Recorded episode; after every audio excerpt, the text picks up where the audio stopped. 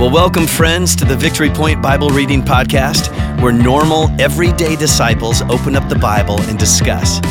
We don't claim to be theologians here, but no one ever said you had to be to read and interpret and apply the Word of God to your life. So thanks so much for joining us today, and here's your host.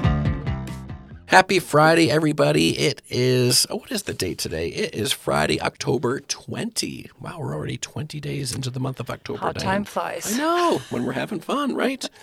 So those leaves have got to be, we're, we're, we're uh, recording this on, what is today? 11th? I think it's the 11th today. Yep. Okay. So you're not going to hear this until the 20th, so 9 Mm-hmm. days from now. So I- I'm going to guess by the 20th, the leaves are coming down pretty good from the Mm-hmm. trees, and our lawns are starting to get more filled with them. And anyway, happy fall. Uh, here it is, October 20 already. Um, we pretty soon are going to be looking at the first part of John chapter 9, the first 12 verses, but we do have to get our final flute and piccolo jokes out Okay. of the way. And if, if, if these last two do not match the one that Diane has in her head, then she's going to tell us that one. Yeah. So here we go. What do flute players eat for breakfast? I thought this was a good one. What do flute players eat for Um, breakfast?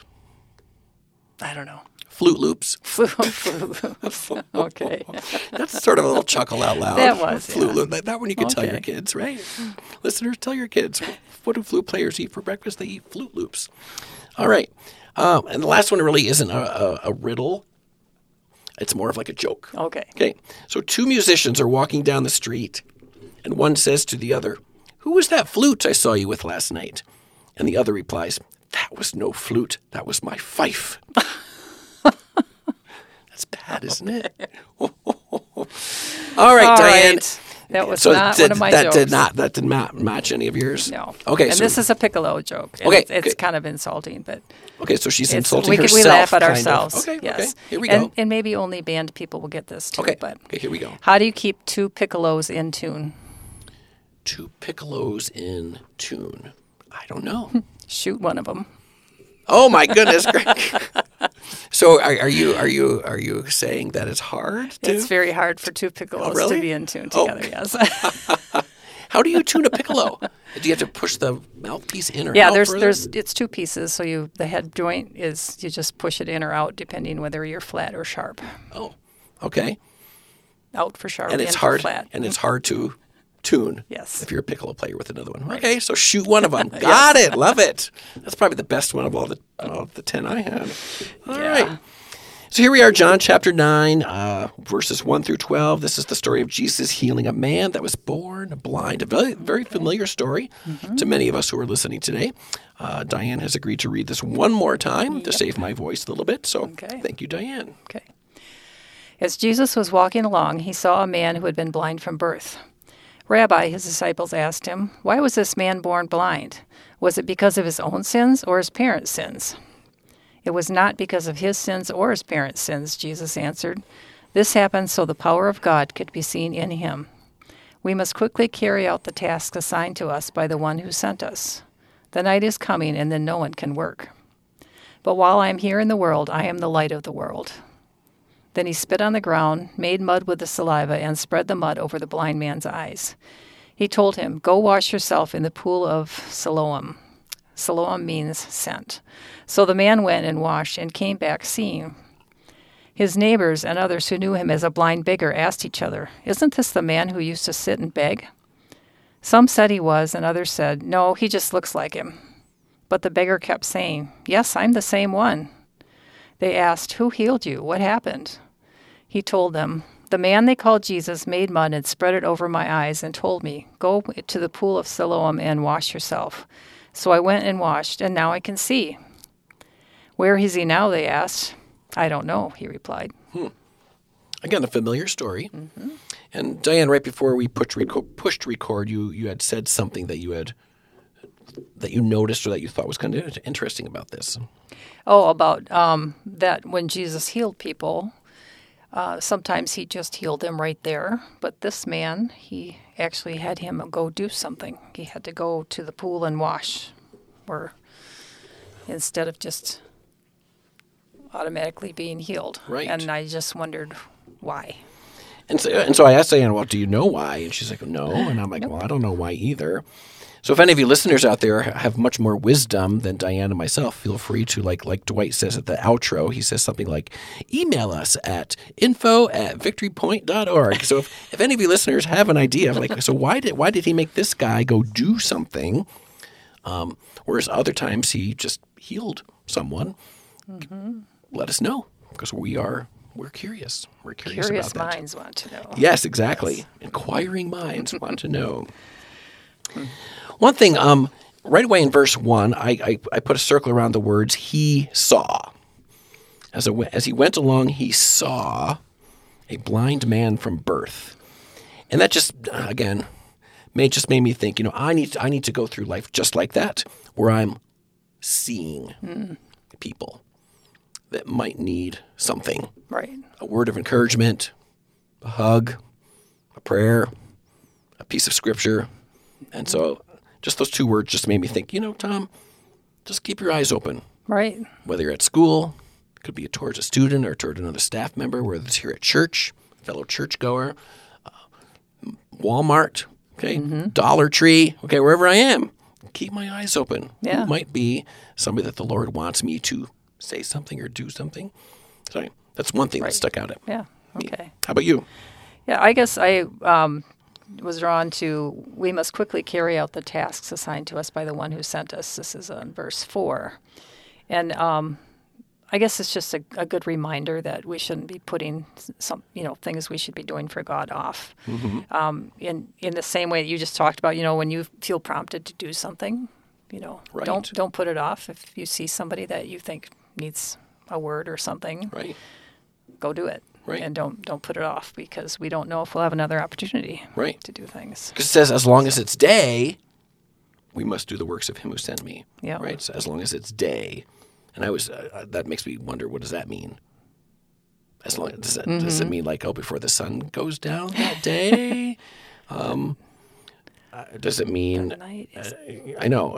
As long as the as I'm, you know, Jesus is talking. As long as I'm here on this earth, you know, when the light is here, as long as it's day, then uh, do the works of Him who sent me. Um, yeah, I just don't know what that. yeah, well, maybe in relationship to you know, because it said he was healed, so the power of God could be seen in him. Mm. So Jesus has to heal him while he's here, because while he's not here, That's true. maybe. Now you mentioned that phrase, but this happens so that the works of God might be displayed in Him. And off in my little margin, I wrote, uh, "Is that always true? That this sickness or this ailment or this special need that somebody has happens so that the works of God might be displayed in Him?" I know I know, that's not real comforting for the person I know. who has the ailment. Right. Now, with this guy, it was clear. Oh, Jesus wanted to glorify the Father, you know, by healing him, point to the Father by healing him, but that doesn't happen to everybody, Right. right? So that, Yeah, that's another hard That's- thing to kind of like chew on. Mm-hmm. This happens so that the works of God might be displayed in him. But what about other blind people, or what about other people that have cancer? What about other people that that kind of display doesn't happen? Mm-hmm. I don't know. Yeah. Can they display God in other ways? Maybe. I, Yeah, I mean, you definitely see people who you know have cancer or who have you know disabilities or whatever who are definitely honoring God. yes. Even you know through that. Right. So. Yeah. So maybe that's how they display God's glory. right. You know, that, that even though I'm going through That this tough they're- Mm-hmm. thing, I still belong to Him. Right. I know He's with me every day. So they display in a different way. That, is that what I Mm-hmm. Kind of hear you saying? Tom? Yeah. Okay. All right. Cool. Um. Again, I, if you've heard this story before, that line, Rabbi, who sinned, this man or his parents, that he was born blind? And I think that was the thinking back then. Yeah, I think so too. right? That if something bad happened or some physical disability that somebody had, it's because either they sinned or the parents Mm-hmm. sinned. And again, that's totally not true. Right. We live in a fallen world, right? We live in a fallen world, and in but in this case, Jesus wanted to display God's glory through that, Right, through his why- healing, right, yeah, right. yeah. So So. So anything else? I mean, again, there's not much that I could find in this story. just kind of odd. I guess at the end they're all saying, "Is this the same guy?" And oh no, it just looks like him. And then he's going, "Yes, true, I'm the right. one. I'm the one." Right. So yeah, it's hard for them to believe that he was Right. was healed. Right. But and of course, who did that? Yep. Yep. So hmm. Hmm. So as we look back over, okay, so we did four days in John chapter 8 Those mm-hmm. weird conversations. Well, the people thought it was weird. Okay, what's he saying? I don't understand what he means. And then we have this story of Jesus healing a, a man that was born blind. So I'm trying to think: Are there any things that kept coming up over the week that we could end our episode with today? good question. I know. I know. well, I know. I know a couple of times Jesus did talk about the the current state of mankind. You know, sin, mm-hmm. slave. You're going to be forever separated. Right. Or die in your sins. I think that was Monday's passage, mm-hmm. right? So I saw that a couple times, right? Right. The, the, the state of mankind. But there's also good news in there too. Right. How did you see He that? is the Messiah. Yes, You know. he's that light. He is the light. Yep. right? Yep. He's the one that uh, comes from the Father. He mentioned that several times, right? I'm, I'm, I'm, I'm, I come from the Father. I'm doing His will. I am obeying Him. Um, I am He, right? Yep. He, used, he used that. He used that phrase quite a bit. So, so I guess as we wrap up for the week, um, yeah, our, our our condition without Jesus is is bleak, Right. right? We we deserve to be separated from Him forever Right. right? We need to we, we deserve to die in our sins, but because of Jesus' great love for us, right? I go back to John three sixteen. Because of His great love for us, um, and for those of us who believe that Jesus was the Messiah and that He took care of our the, the punishment for our sins, wow, we have this great life to look forward to, Right. right? Right. We have hope in Him. Um, we feel love from Him. Um, we belong to Him. He goes before us. He goes before. Yeah, that's right. He goes before us. Yeah. Um, we follow him, and there's just great comfort in, in just knowing that he's he, and um, we're, we're we're we're a part of his kingdom. So, as you enter your weekend, um, just know that I believe next week. Oh, let's see, Steve and oh, I forgot to look. Steve Durr. uh, Somebody. yeah, he's going to have somebody. I think it might even, if I remember correctly, it might even be a husband wife team, but I'm forgetting who at the moment. But anyway, tune in next week, folks, to, to find out who's who's Steve, who's what do I say? Who Steve's guests are. And um, Diane, thank you. You were welcome. Yes, thanks for joining me in the studio this uh, for these five episodes, and um, we made it through. We did. At the beginning, we're like, "Oh, these are hard passages. These are hard passages," but we made it through. Here we are, Friday Yeah. already. So, anyway, thank you so much. You're welcome. All right, folks, um, have a great weekend. Hopefully, see you in church on Sunday morning. Bye. Well, thank you for joining us today for the Victory Point Bible Reading Podcast.